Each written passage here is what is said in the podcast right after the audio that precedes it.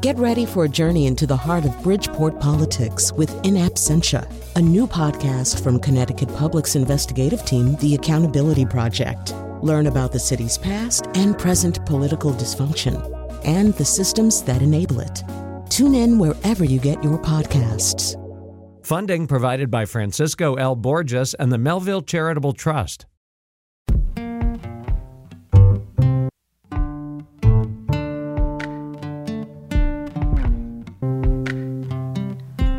This is Where We Live from Connecticut Public Radio. I'm Catherine Shen. If you've ever been to a fan convention, you've probably seen many people dressed up as their favorite characters, or maybe you even dressed up yourself. Some fans want to create accurate replications of characters, spending hours making sure costumes are just right. But steampunk, a subgenre of science fiction, is a little different. It's all about retro, futuristic technology and being as creative as possible. It's also not just about fashion. Today, we hear from the steampunk community here in Connecticut. But before we get to that, helping us answer the essential question what the heck is steampunk? is the steampunk scholar himself. Mike Perschon is an English professor at MacEwan University in Alberta, Canada. Mike, welcome to the show. Thanks, Catherine. And for our listeners, you can also join the conversation. Let us know if you're into steampunk. 888 720 9677. That's 888 720 9677. Or leave us a comment on Facebook and Twitter at Where We Live. So, Mike, I want to start with talking about giving us a little background about steampunk. You know, how did you get interested in it and how did you become a steampunk scholar, is what I want to know. Uh, I was doing my master's and I was writing a paper on uh, alternate history. And I came across this uh, article, academic article on steampunk. It was literally the only one that had been written at the time. And then it came time for me to do my PhD, and they said, What do you want to do your thesis on? and the conversation led me to saying steampunk because I got to thinking like if I have to write about something for three to six years, I want to have a good time with it. That's a good and call. steampunk seemed like it would be a good time, so that's how I got into it. The steampunk scholar thing was unintentional. I just I made a blog and I like alliteration and I wanted to signal that this was a this was a blog for steampunk scholars. Ah, got And then I would go to cons and people would introduce me as it. And so it stuck. And I'm okay with that. Right. I mean, titles are given to you by others. That's how it works. Yeah. and that's really cool that you were able to do steampunk as your dissertation. I mean, not everyone can say that. And how, No. how very steampunk of you that it sort of happened by accident. Um, so, you know, through conversation, that's something you want to do. You want to have fun writing writing your your thesis. So, what attracted you to steampunk? You know, what about the genre that you're like, I can do this for five years? I loved Jules Verne as a kid. Mm, me too. and um, the Disney vision of what Captain Nemo's submarine, the Nautilus, looked like was really captivating to me. Um, I don't know how many people are even going to know what I mean when I say that I had the ViewMaster reels for that. There was a little like uh, slide things that you could you could project them onto a wall or you could look at a viewer and they'd had the 20,000 leagues under the sea one and it was modeled off of the Disney vision. And so that that that look of that ship uh, was was a big part of when I was a kid and it stuck in my imagination. And science fiction writer Greg Bear at a at a con I was at, he actually said he that's where he thinks steampunk started was Harper Goff's design of the Nautilus. So that was baked into my early memories, seeing um, some of the you know uh, movies that were made of H.G. Wells novels or ones that were just inspired by, like Edgar Rice Burroughs or you know the the stories of yesteryear.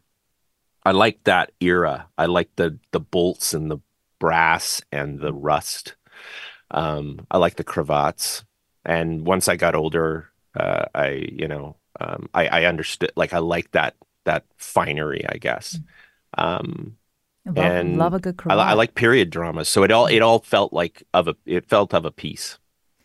I personally am a big fan of Around the World in 80 Days, and I know that's Mm. that's classically not it's not it's neither sci-fi or fantasy, but it's such a i mean jules verne is such a classic sort of I, I know a lot of people see him sort of as the godfather of, of steampunk but and i know this is a question that depend the answer will depend on who i'm asking this but what are the origins of steampunk you know where did it all start or where did the inspiration come from well definitely the inspiration comes down from verne and hg wells but i think it comes via the films more than it does the literature um, really the kickoff as as far as I'm concerned for steampunk happens in the 1980s with some uh, three American writers K.W. Jeter, uh, James Blaylock, and Tim Powers, and they're all they were all living in California at the time, and um, Jeter had gotten a, a collection of books that were about the London poor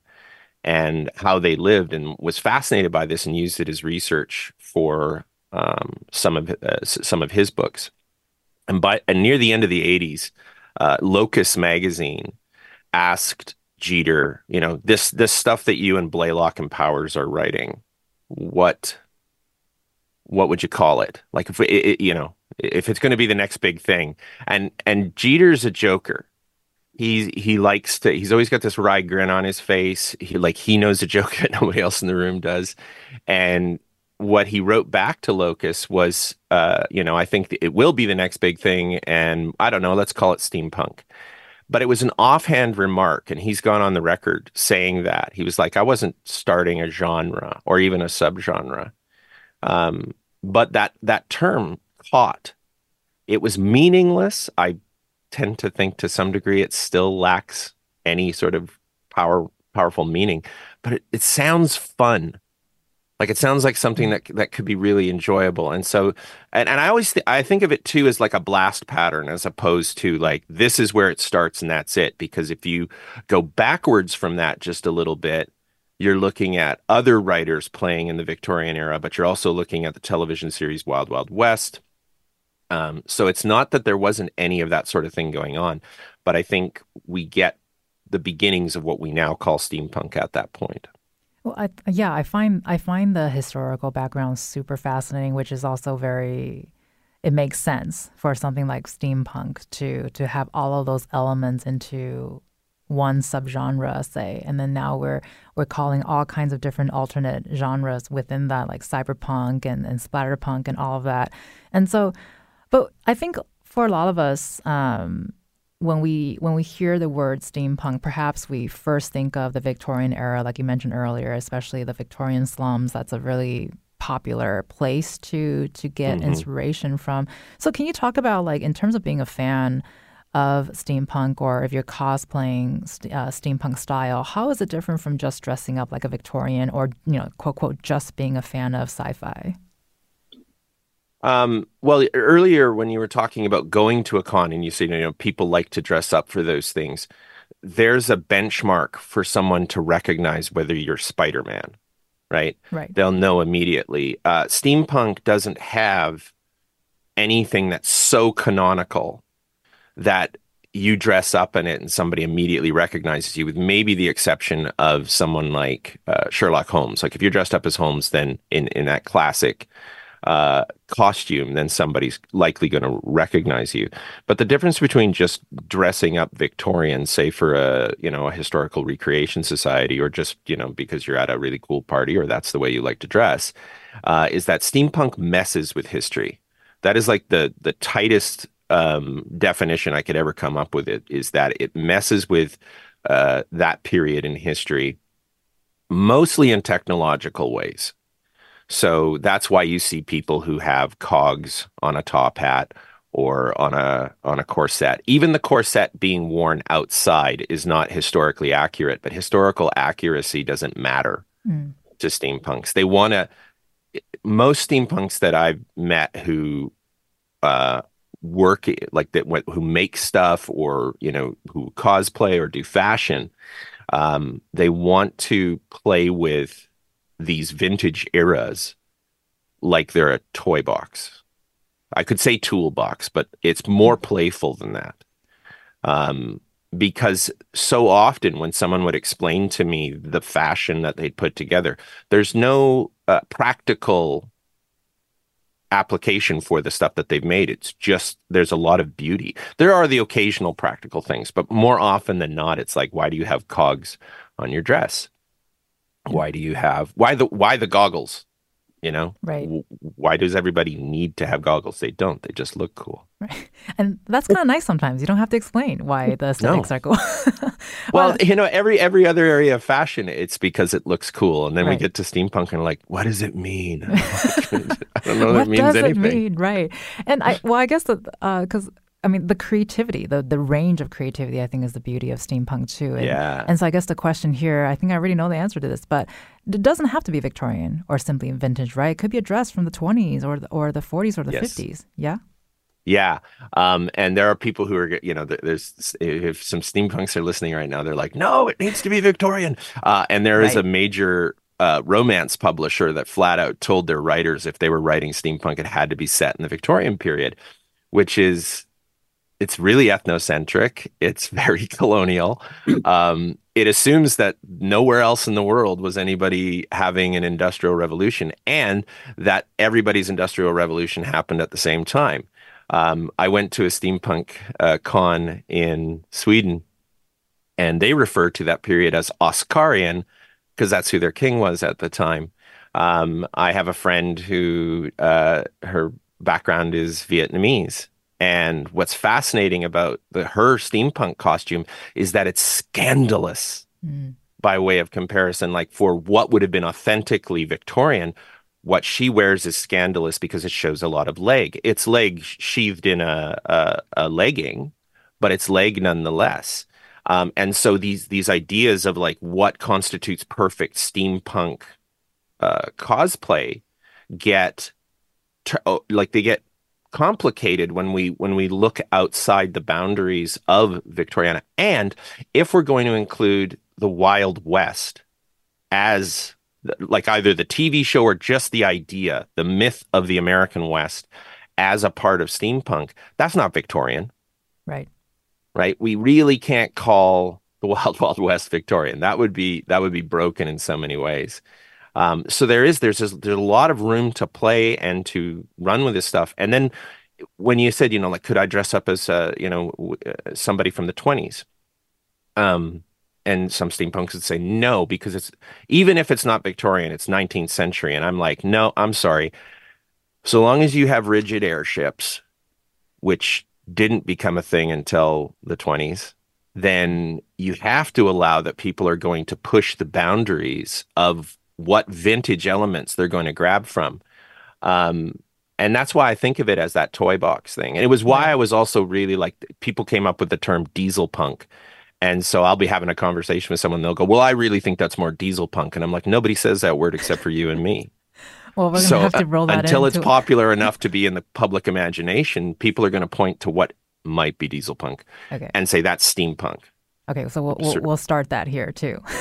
okay, yeah. we'll it's that. a broadly vintage look, though. That's that's the way that I would think of it. Well, and I, I like that you mentioned airships because I was thinking about airships literally in my brain as I'm thinking about asking you to talk about the technology part of steampunk and the focus on steam energy. You know, why is that so much a part of this genre? Because of the roots of the, you know, it does start in the Victorian period like that's where Jeter and Powers and Blaylock were writing. It's it we because of Charles Dickens, uh, Sherlock Holmes, etc. We're we're reaching back to those times because we've seen a ton of movies about them or read a ton of books about them. Um, but the the the tech becomes essential because of that relationship to the industrial era. Now, what's fascinating, Catherine, is that there are so few steampunk novels in particular um, and even shows really that use steam right. as the actual technology. Like um, mostly they come up with fictional uh, fictional substances that can power um, a, an engine cleanly because there's nothing clean about uh, you know using coal and, and producing steam and steampunks often are really big on clean energy. And so they're like, oh, we'll just go up with this imaginary thing like H.G. Wells's Cavorite or whatever to make things fly or to make them do things that they need to narratively for it to be exciting. Because there's not very much, it's not really exciting to be on a steam train. It can't veer off the tracks. Um, I shouldn't say it's not exciting. It can be, obviously. Right. But like airships are really bulky. They don't fly like the Millennium Falcon, but that's what you want if you wanted, you know, high adventure. Uh, and so they'll come up with these fictional substances or these advances we were we were never able to do to justify unlimited power. Like there's an anime called Steam Boy, and they they basically get steam compressed to a, a level where it, it has effectively nuclear power. And that's ridiculous. So it's it's fiction it's pure fiction at that point. It's uh, not even really science fiction. It's actually a lot closer to fantasy. Well, and I see a lot of people describe it as mad science really. Yes, absolutely. Well, the Universal uh, horror movies, you know, the mad scientist in his lab with all the Erlenmeyer flasks and whatnot. That's definitely an inspiration for steampunk.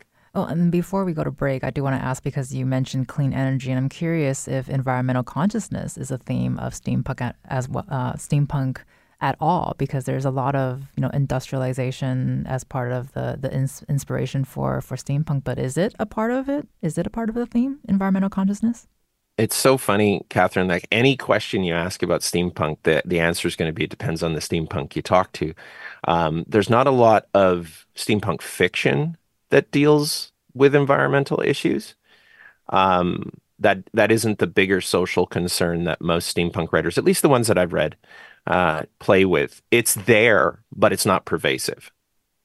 Well, I guess it follows the theme of we're here to have a good time. There's a little bit of that, but the, the the social concerns of the steampunk scene were far more about gender and race. Mm. I found than uh, than environmental ones, but that could that could you know that could be shifting. Right and we'll be continuing this super, super interesting conversation with Mike Perschon, who's a steampunk scholar and English professor at MacEwan University in Canada. He'll be staying with us, and coming up next, we'll hear from the steampunk community from here in Connecticut. Give us a call, 888 720 9677. That's 888 720 WNPR, or find us on Facebook and Twitter at Where We Live.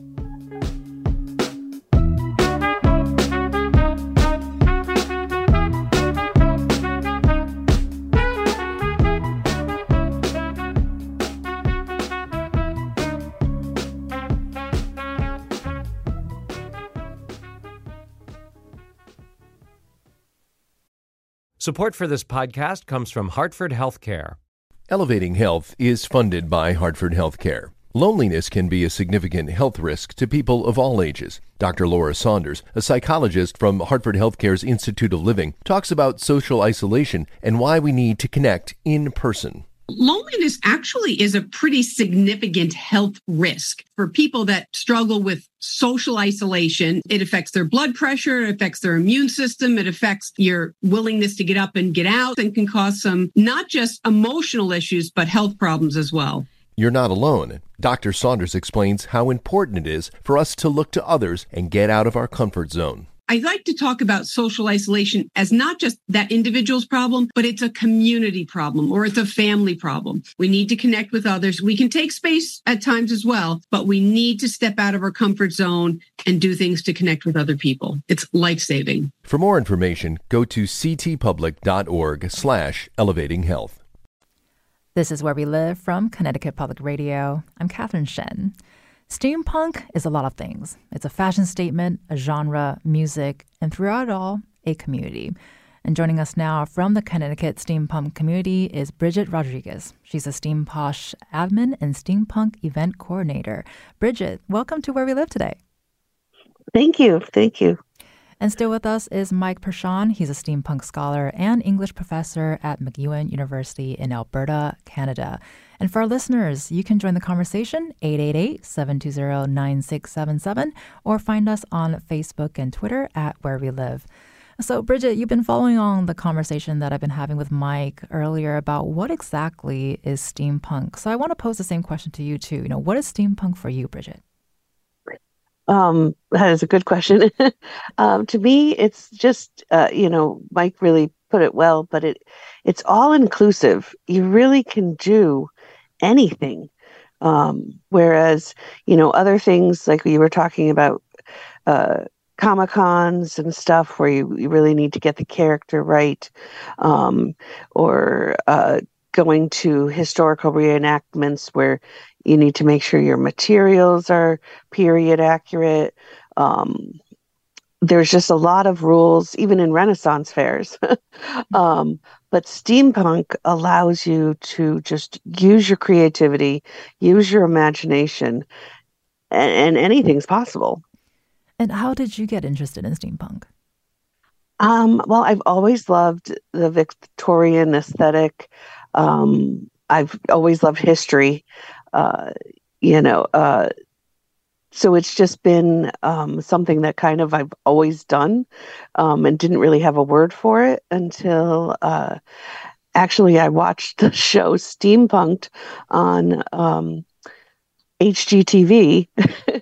uh, that was they brought all these steampunk makers uh, in uh, to a show and they each had to do over a room and when i saw that i'm like oh that's the word for what i do oh i love that i've never heard of that i'm gonna have to put that on my list Yeah, yeah. I think you can still watch it on uh, Discovery Plus. well, uh, I actually stayed at a, a literature themed bed and breakfast in Portland, Oregon, many moons ago, and the room that I stayed in actually happened to be a Jules Verne themed, and they basically decorated it into like the Nautilus. So it was pretty cool. It, the, like tentacles oh, were wow. coming out of the walls. Um, it'd be creepy if you weren't a fan, but I was a fan, so it worked out for it worked out for me. Did not get nightmares. Thank you very much. Um, and Bridgette, but Mike mentioned this earlier too. You know, it's a very all-inclusive fandom. Steampunk is, and there are no rules essentially. But can you also talk about you know how is steampunk different from other fandoms? Are there are there points that you can you know point out that that it's very different from others?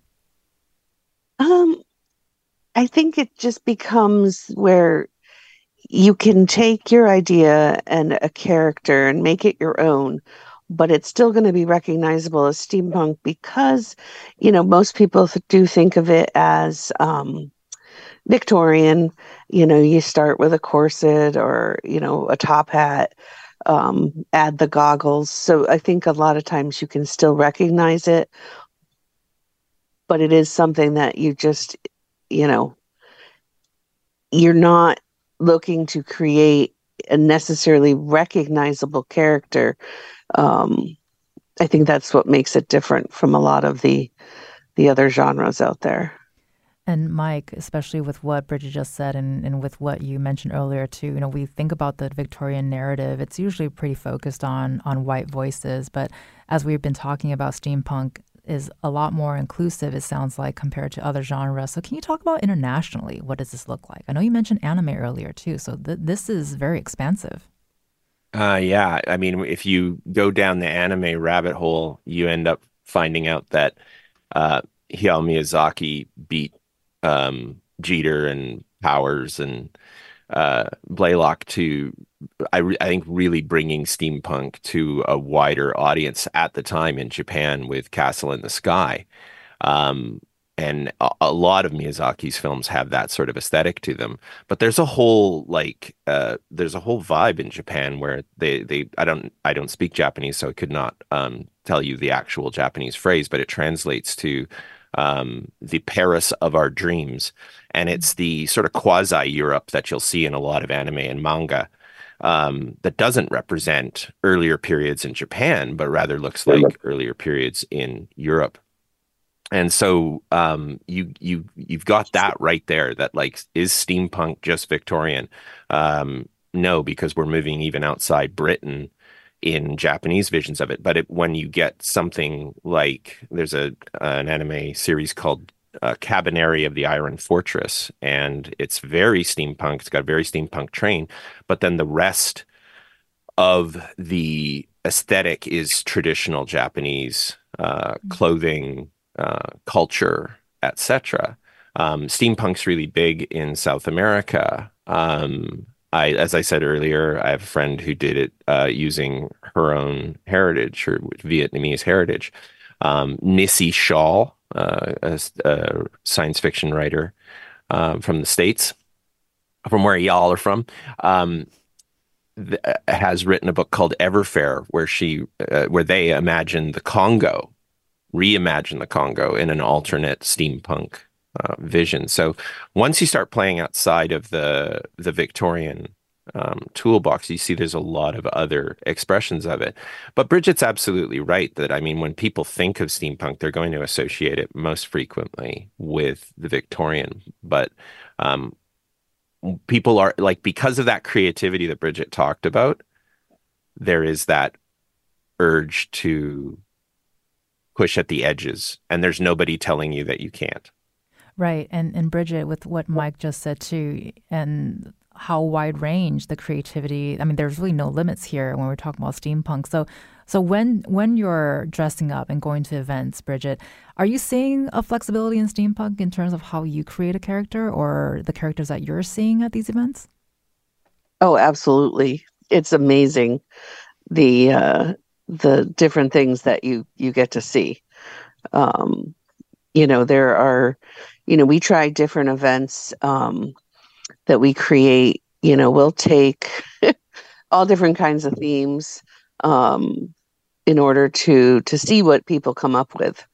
Um, you know, we're planning a, a Beetlejuice themed oh, event um, because the second movie's coming out in September, and uh, you know we'll see what people come up with with uh, you know different things from from Beetlejuice, pulling those elements in um, for steampunk. We are doing a bathing beauties uh, event um, where we want to get people dressed in Victorian bathing suits. Can you describe what that looks like?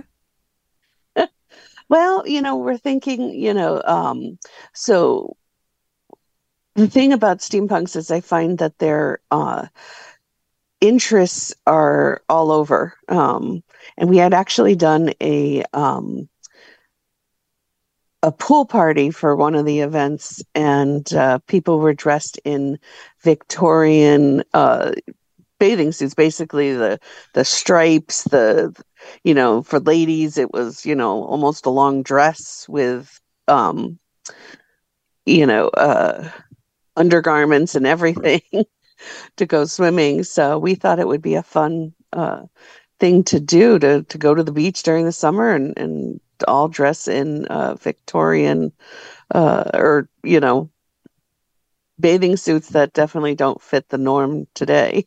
right, and when when obviously there's no typical costume, but can you talk about how do you put together a costume, especially for someone who may want to start and they don't know where to start? You know, how do you usually go about doing this? Um, I I'm more of a pull together different pieces from different elements, uh, different uh, places. Uh, you know, there's a lot of stuff you can get on Amazon. Uh, you can get stuff. I definitely, you guys were talking about social uh, for environmentally conscious. Um, one of the things about steampunks that I have met is that it's a lot of recycle, reuse.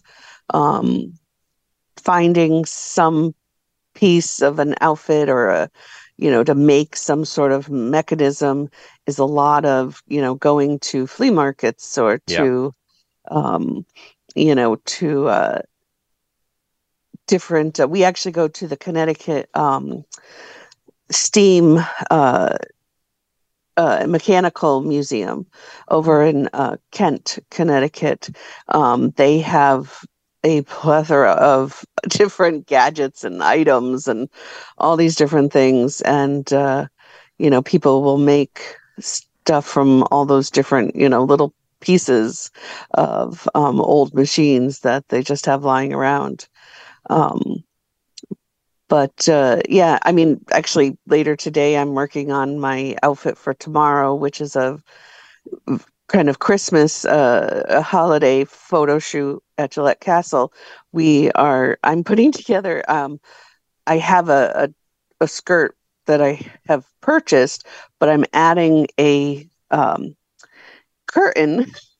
I took a curtain that I found at Savers, and I'm making it be the front piece because the skirt itself is is plain in the front but has a very fancy bustle and I wanted it to be a little bit more and curtains make great um, bustles or overskirts. Who knew? You're gonna have to send us some photos because that sounds amazing. it, you know, it's just amazing. Uh, sheets and uh, curtains and uh, other things like that that already have parts sewn into them for for adding it on. Um, it's just a lot easier than you know if you don't sew, um, you know, to make outfits. Um, and a lot of you know inspiration I find online. You know, um, if you Google how to make a bustle, you know, no sew bustle, um, there's lots of tutorials, and uh, that's pretty much what we do. And we get together, we talk, you know, about different um, things that we've done in the you know in the past and what things have worked. My very first steampunk outfit, I took an old vest I owned and just took in some ribbon and safety pins and made it look like a corset. That just by amazing. doing that, you know, it was just, but that was my first foray into it right. years ago. Um, well, and Bridgette, you mentioned this is like a, a Christmas themed party, and, and Mike, I want to mm-hmm. pick your brain here. Is are holidays a theme for steampunk? Uh, not in the fiction. There's there are very few instances where uh, people in steampunk novels celebrate Christmas, um, and it's funny because of like how hugely influential Dickens is for the for the genre itself just the like if you even if you just looked at the fashion side of things the cosplay side of things you see tons of people dressing up as artful dodgers and you know characters these waifs these you know we have these ideas of the factory children and whatnot that certainly have gotten uh, worked with uh, in steampunk uh, costume but you you you don't see a ton of straight up here's my Christmas steampunk thing, with the exception of Justin Bieber. I did not expect that. yeah, just Justin Bieber did a, a cover of Santa Claus is Coming to Town, and the video for it is he's it's steampunk. Oh, I see. well, we we're gonna need to head off to a break pretty soon, but I want to ask you both a final question. I'll go with you first, Bridgette. Can we talk about you know what do you think is the purpose of steampunk, and what do you hope it or what do you think it seeks to inspire? For me um, and the group that we have together is to to one get together have fun to dress in amazing um, fantastical costumes um, outfits that you don't get to wear every day. Um, and uh, just to be able to take our creativity and uh, put it out there. And, you know, we love going out to, um, you know, we'll go to our event all dressed up, but we love going out after to eat as a group and having people be like, oh, wow, what are you dressed up for? um, just my everyday we, life. Yeah, yeah, exactly. We, you know, I've seen, you know, people who really just dress this way all the time. Um, you know a little less maybe at work not as much jewelry or or the hat every day but sure. you know there's their victorian blouses and vests and that's just their the way that they dress. But uh for those of us we just you know every weekend we want to get out there and uh and dress up and and uh you just have fun. And mike really quickly here you know what's the purpose of steampunk for you? Uh there's a guy who runs the uk the biggest uh, steampunk con in the UK uh, called Asylum.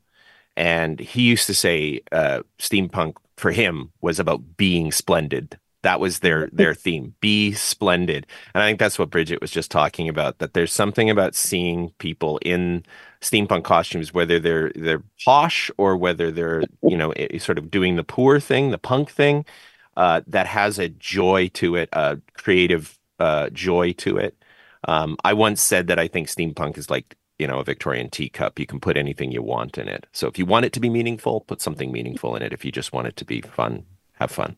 Well, we appreciate you both for being very splendid this morning on Where We Live. Thank you to Mike Perschon, who's a steampunk scholar and English professor at MacEwan University in Alberta, Canada, and Bridgette Rodrigues. She's a steampunk posh admin and steampunk event coordinator. Thank you both so much for being on Where We Live today. Thank you. Thank you. And if you want to learn more about steampunk and how you can get involved with the steampunk community here in Connecticut, visit ctpublic.org slash where we live and check out today's show post. And coming up next, we're pivoting to talk about a favorite topic here on Where We Live birds. Stay with us.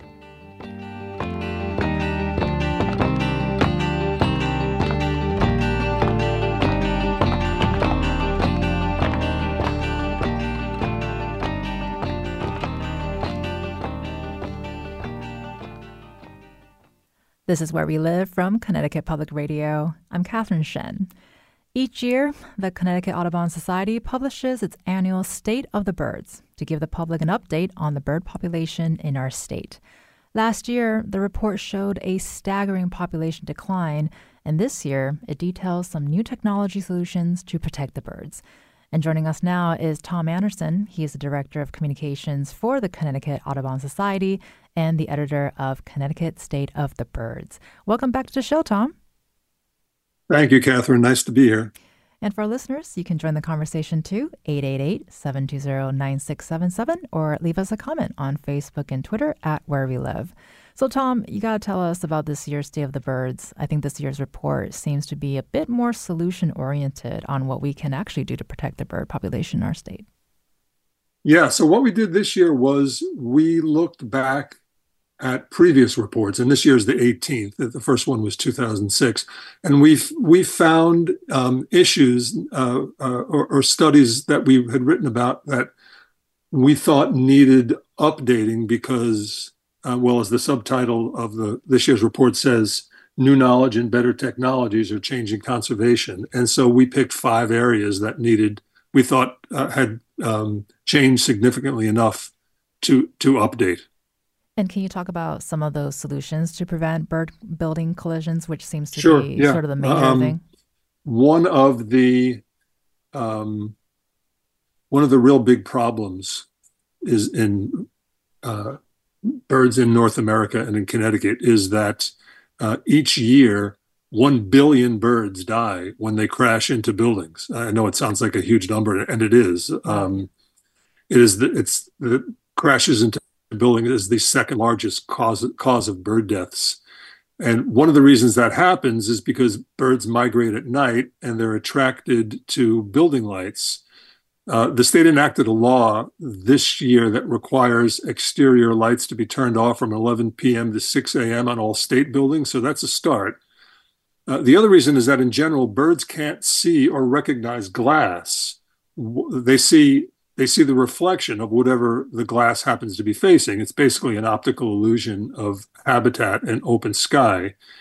Um, and you know, hundreds and hundreds of millions of birds die each year when they fly into buildings. Um, research shows that houses and buildings that are one to three stories tall account for 44% of all deadly bird collisions, and buildings of four to 11 stories tall account for 56% of deadly bird collisions.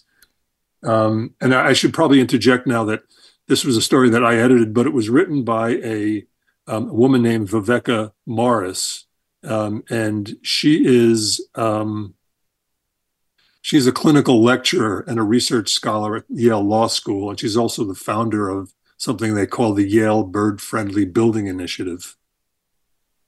And are I mean, you mentioned like there's a lot taller buildings that that birds can fly into, but are there things that people, you know, in residential areas that that are there things that we can do to stop that? Because I have witnessed, you know, birds flying into like friends' houses, buildings, and it's only one story.